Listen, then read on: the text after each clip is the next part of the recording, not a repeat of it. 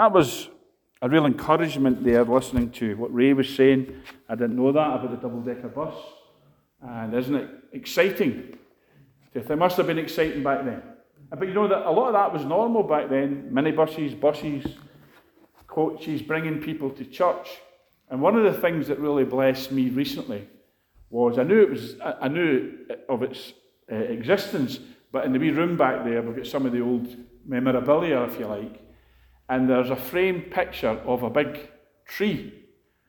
And the tree has, I'll, bring it out sometime to show you. The tree has all the different um, ministries and departments, branches, if you like, of this ministry here back then. Don't know how long ago that was. All the different committees and branches and different missions and all different things. And to think that you know the place was that busy that all they had all these departments, had all these uh, branches and different people being part of different ministries and functions in the church. Uh, and so it's so exciting. And you know, um, we don't just want to get those days back, we want to go beyond that, don't we? And to think at one stage, you know, accounts differ, but it, there has been at least 80 odd branches of the Foundry Boys in the past. So, you know, think about that. Uh, different things uh, uh, from what I'm aware, different halls, churches, and I think even shop fronts. So let's, let's believe that for that, amen. That just was just one ministry and just one children's ministry in Glasgow. We really have um, in our city and in the nation, we have seen a great falling away, haven't we, of all different wonderful ministries, reaching people, getting people saved, and setting them on the right path in life. So we want that back, uh, we really do, and we need it back. So praise God for that. Uh, and we're going to have it back in Jesus' name. But what I want to look at just now, we're going to continue, we are continuing um, our series on the precious blood, the blood of Jesus. Because without the blood, we wouldn't be here. The blood is the gateway to everything in the Christian life, the shed blood of Jesus. And you know, people might say, well, in today's society, today's generation, it's a wee bit, um, what's the word I'm looking for? We shouldn't speak about blood. We shouldn't speak about, it's so gory. It's such a gory message that we talk about blood being shed. Okay? Uh, we live in a woke generation. We live in a sanitized so called generation. But, friends, the blood of Jesus is still the only thing that will reduce and destroy and eliminate any barrier between us and God. It's the only thing that will cleanse our sin. It's the only thing that has any merit. You know, when you stand before God on the judgment day, you will not be telling God how great a person you were. You will not be telling God what you did uh, that was good, you know, helping folks across the road and uh, volunteering at you know, different charity shops or whatever. You'll not be telling God all those things. Your only plea, your only merit will be the blood of Jesus. And if God says to you, why, why, why, why should I let you spend eternity with me? You'll not go because I was such a great churchgoer, or I read 10 chapters a day, or I read 25 chapters a day. You will be saying to the Lord, because I trusted in the blood of your Son shed for me on Calvary's tree. The good old fashioned gospel message. Amen. And you know, there aren't a lot of people faithfully preaching that anymore.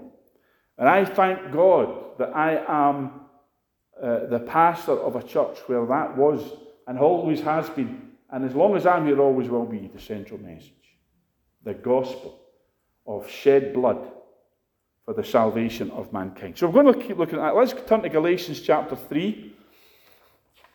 And um, you know, we were speaking yesterday about the blood. And, you know, it's not unusual for us to be preaching the blood. In fact, I would say if we're omitting to mention the blood, we're not doing, I'm not doing my job. Amen? Because, and you can go to some churches, folks, and the blood of Jesus is never mentioned. and, and hardly ever mentioned because, oh, well, we don't want to upset folks talking about blood. Well, you know, if you're upset, get right. Amen? Because we're going to be speaking about the blood of the Lamb. And that, pre- see, the Bible says that, that the life of the soul is in the blood.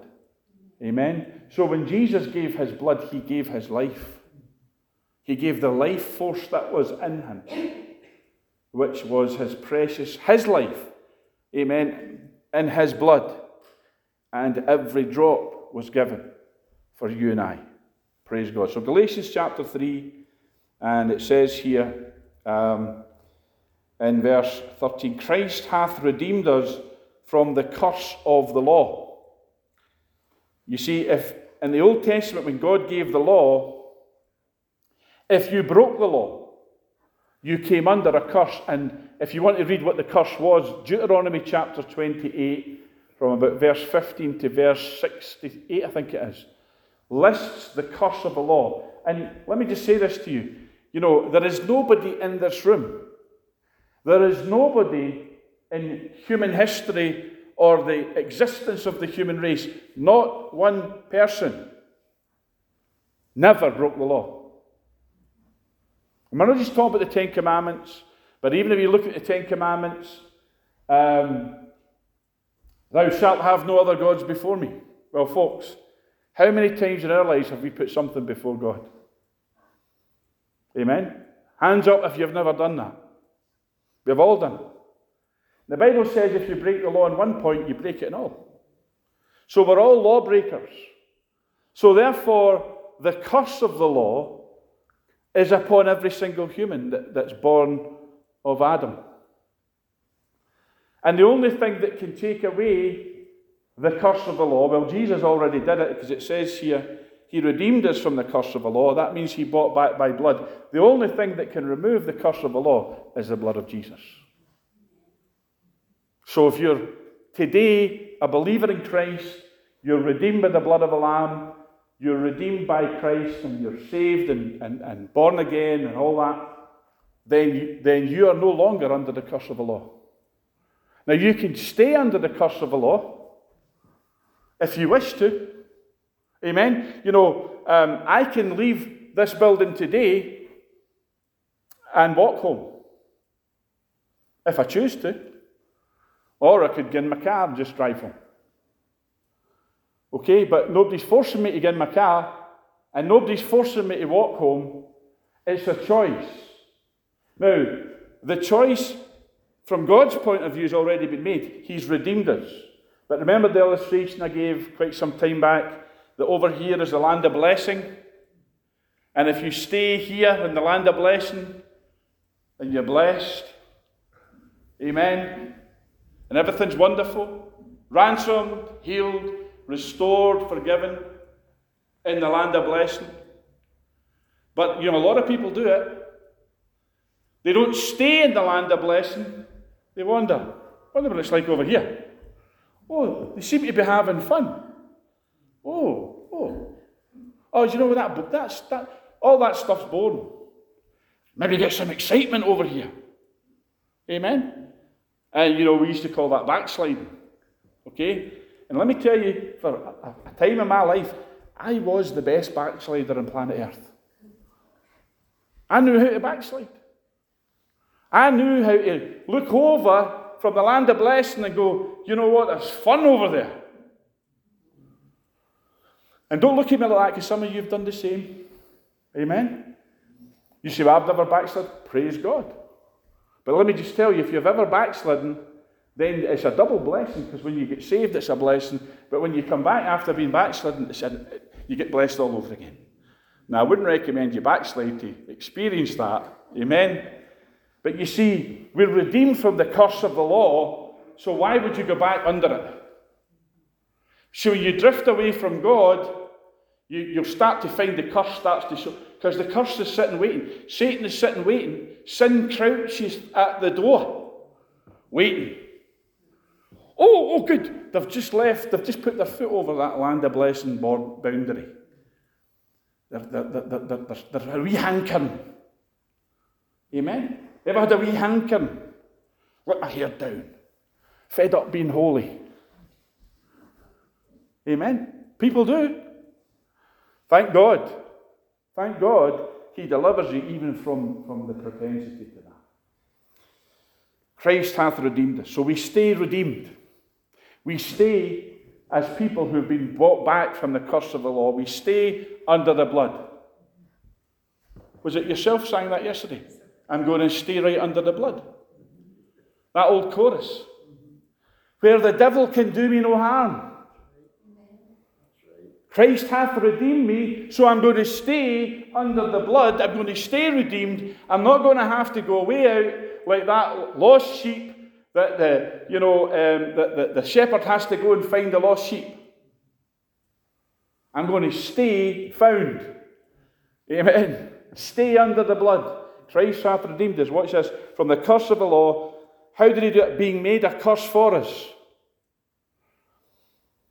For it is written, Cursed is everyone that hangeth on a tree. God knew what he was doing. Jesus knew what he was doing when he allowed himself to be put on a wooden cross. He knew that by doing so, he became a curse. You know, we're not talking here about a curse as in, you know, just things went bad for Jesus for a few hours. He took the curse of all mankind's breaking of the law upon him, every single human. He took that upon him. Imagine the horrors of that, on top of the physical uh, agonies of crucifixion. Imagine the spiritual darkness.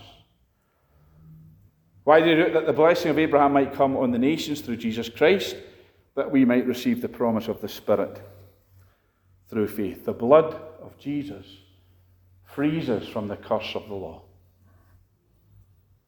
You know, go and read the curses. I don't want to do it, we don't really have time to do it, but they're horrible. And they get worse, progressively worse. And it's some of the stuff I, wouldn't even mention here. And it's in the Bible. So if you want to read it, Deuteronomy 28, some of the things that people under the curse of the law end up doing. Why? Because they're accursed people, because they're lawbreakers, and they don't get right with God. Now, friends, we're not living under that dispensation anymore of the law and the old covenant, but we can still live cursed lives by neglecting to walk with God and neglecting to avail ourselves, by neglecting to do what that chorus says I'm going to stay right under the blood. Stay under the blood. It's the safest place for you and I to dwell. Okay? So, the blood of Jesus frees us from the curse of the law. Then the next thing I want to look at is Ephesians chapter 2. And it's this the blood brings you and I close to God.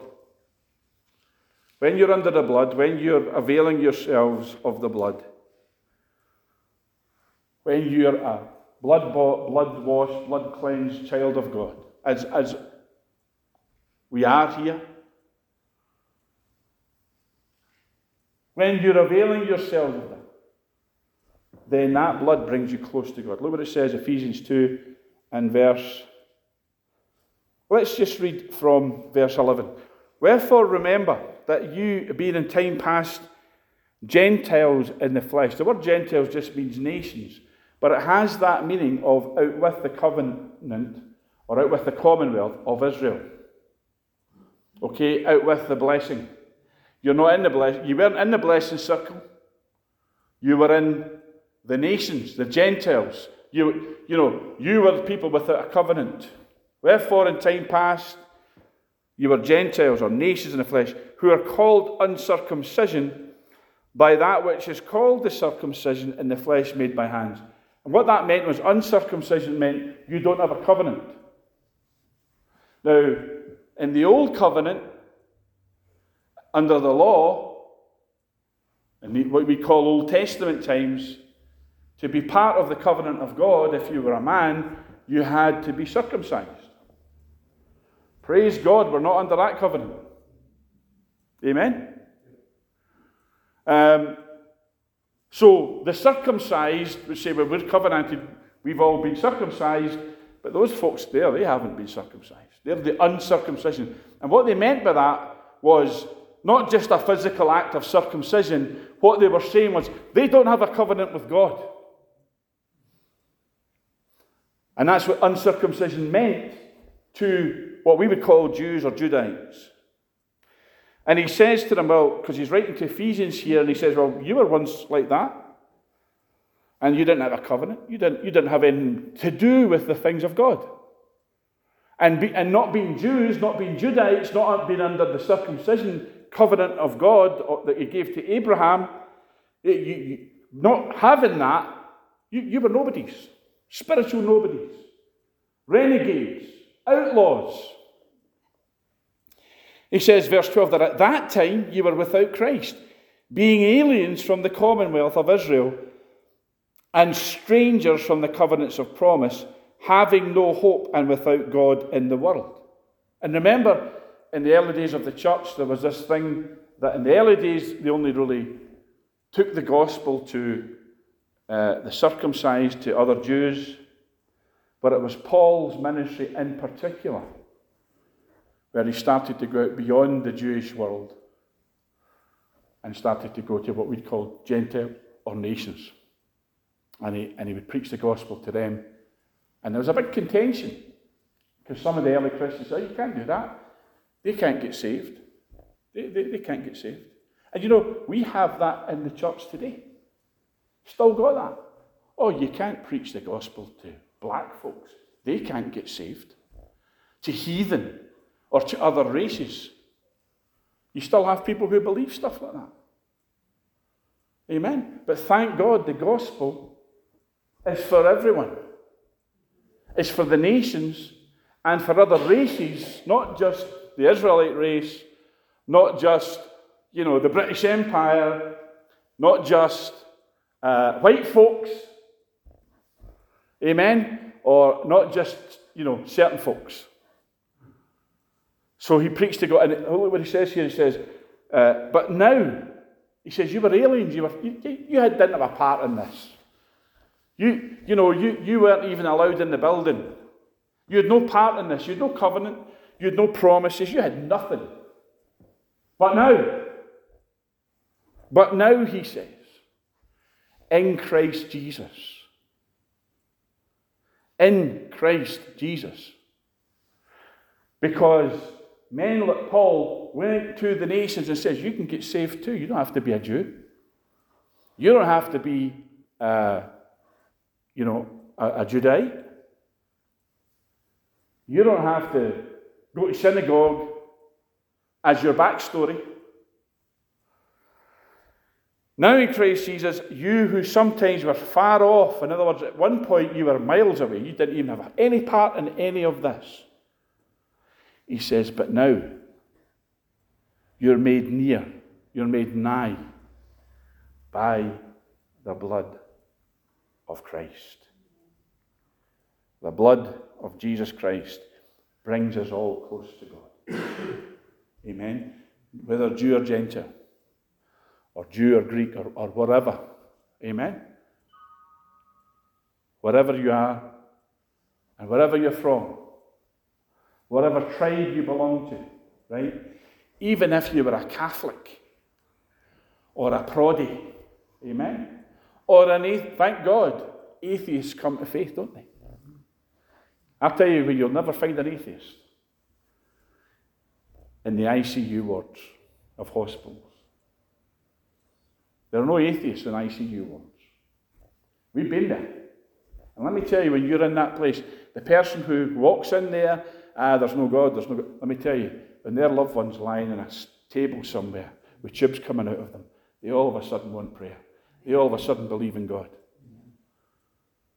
So it doesn't matter what your backstory is, your background, your, your, your creed, your race, or all that. We're all made nigh by the blood of Christ. Praise God for it.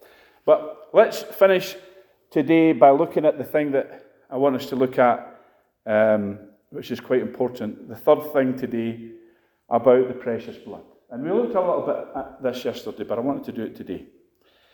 The blood of Jesus brings you into royalty.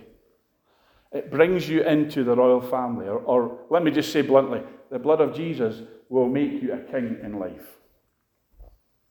Even you ladies, because we're not talking about gender, uh, we're talking about a regal position. Romans chapter 5, where we had a reading this morning, let's go back to that. In verse 9, it says, Being now justified by his blood, we shall be saved from wrath through him. Now, our reading was from Romans chapter 5. I know it was heavy duty, it's, it's very heavy in theology, doctrine. It's one of those. I, am told, and I don't know that it happens so much now, if ever, but I'm told that they used to have uh, lawyers or people who were going to law school, people who were trying to train to become lawyers. I'm told that they would have them read the book of Romans because Romans is a legal argument for all the doctrines that are so important to salvation and so on. Uh, I don't know if they still do that. I would, I would be surprised if they were still up doing stuff like that. But what I want us to see here is it says we're justified by his blood. Now, justified, justification, again, the kind of theological terms. What do they mean? They simply mean to be made righteous. That's what they mean. Okay? And let me explain righteousness to you. If you were to go into the police station today along at Baird Street and you said to them, eh, Am I okay? And I said, Why'd you ask? no, I, I mean, am I okay with the police? Do I have any problems? Do you have any problems with me? Do I have outstanding warrants? Amen? You know, I, I wouldn't advise you to do it, by the way. You might find stuff out that you didn't know. But if the policeman says, What's your name, sir? Blah, blah, blah, took your, or, or, or madam, and then, Oh no, you're fine. You're, you're, you're okay. There's no outstanding warrants.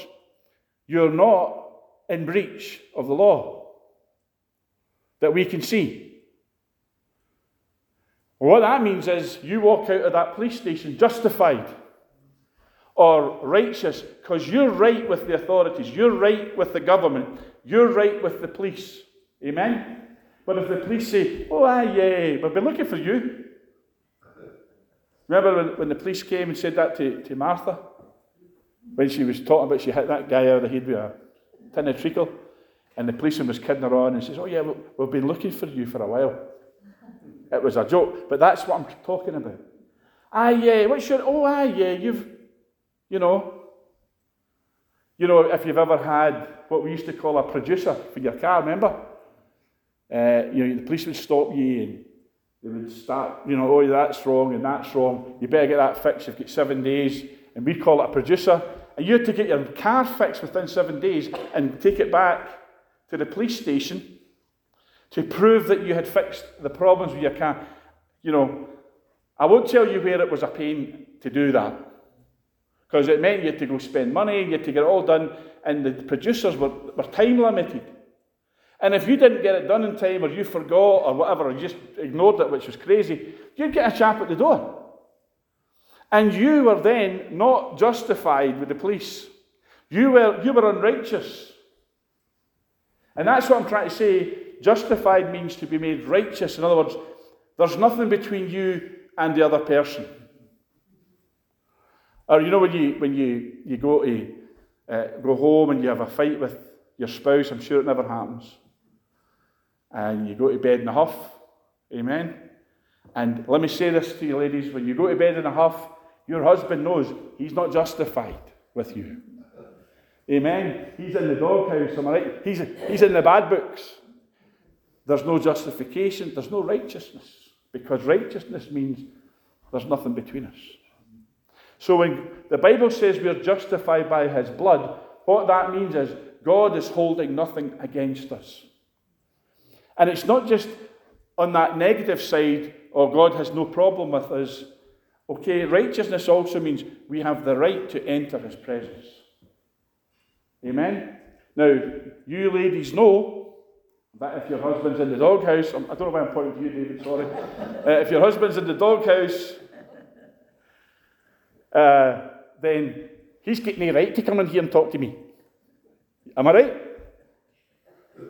So righteousness is there's, there's nothing, oh no, everything's wonderful. I love you, you love me. Amen. And that's a rare state in marriage as well. Anyway, no, I'm not going to go. But that's what righteousness is. There's nothing between us. But it's also granting the right to come. God saying, There's nothing between us. Come in. How can I bless you? Okay, what can I show you today to prove that I love you? And to, and, and to help you and to bless you and, and prosper you and so on. So, righteousness is the ability to walk into God's presence and be in God's presence with nothing, no sin, no problems.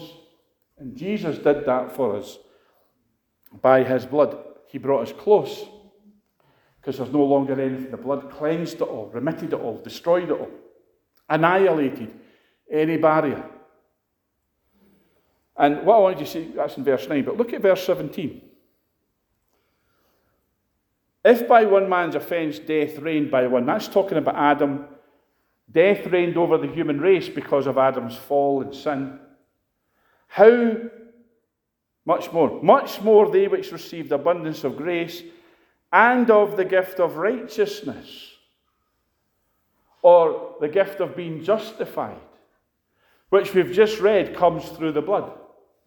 So we could read it like this Much more they which receive abundance of grace and righteousness through the blood shall reign as a king in life by one Jesus Christ.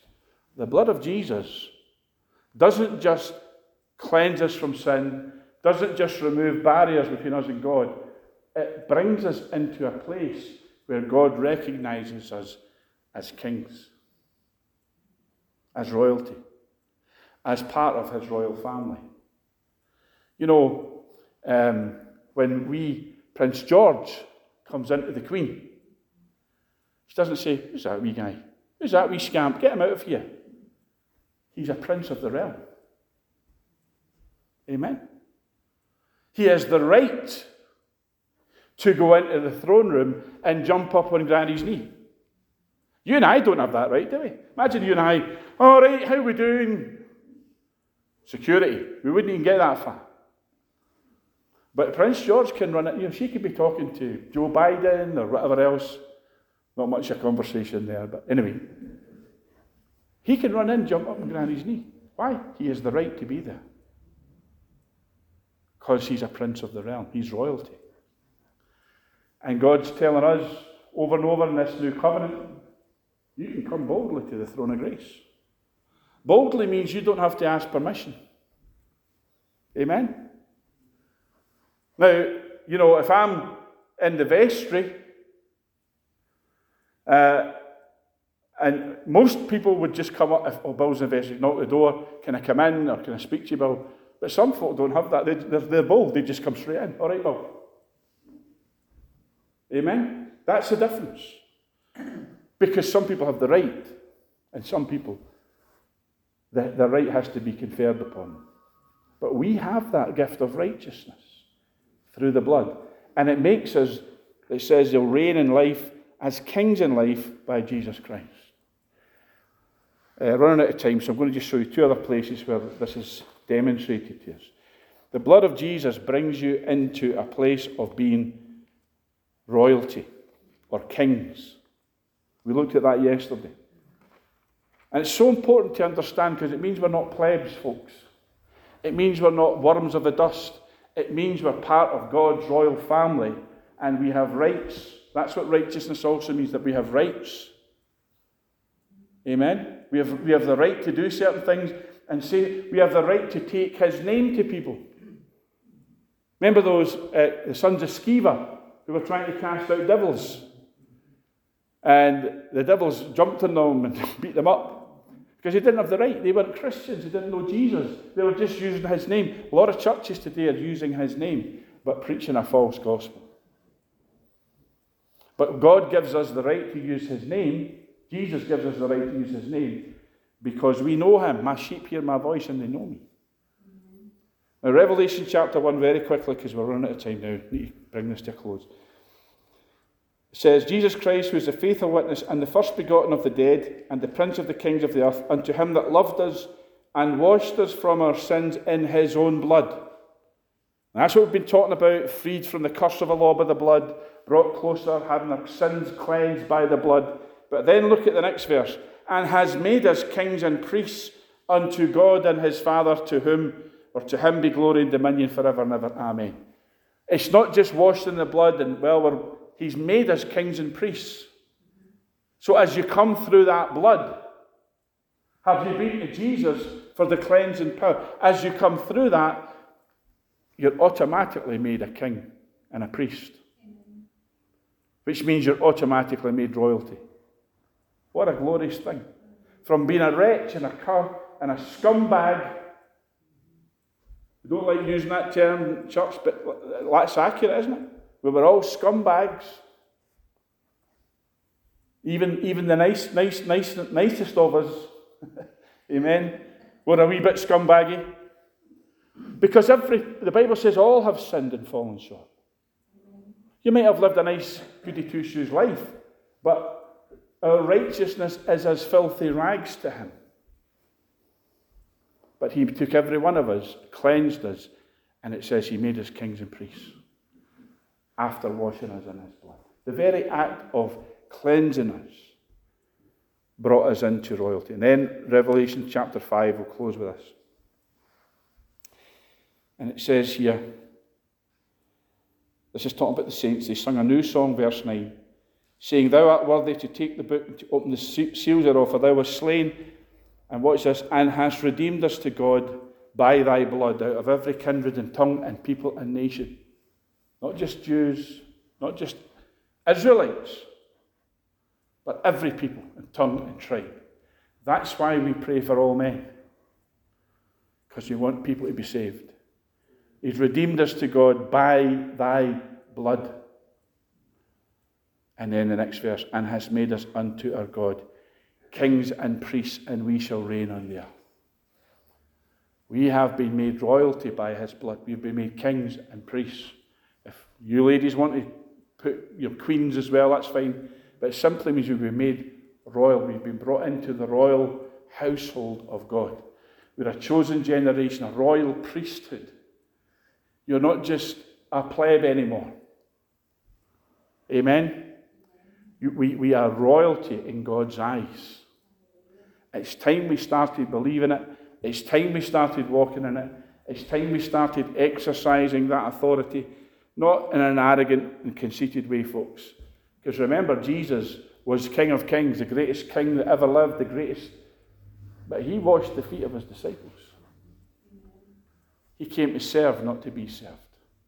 So, folks, we're here to serve God and serve our fellow man by bringing them the message of the kingdom, the gospel of salvation, the good news that Jesus Christ died for every one of us, shed his precious blood. Amen. He's not holding stuff against us, he's not condemning us. He, he's not beating us up. He's not looking saying, I know what you did last Thursday. I saw that.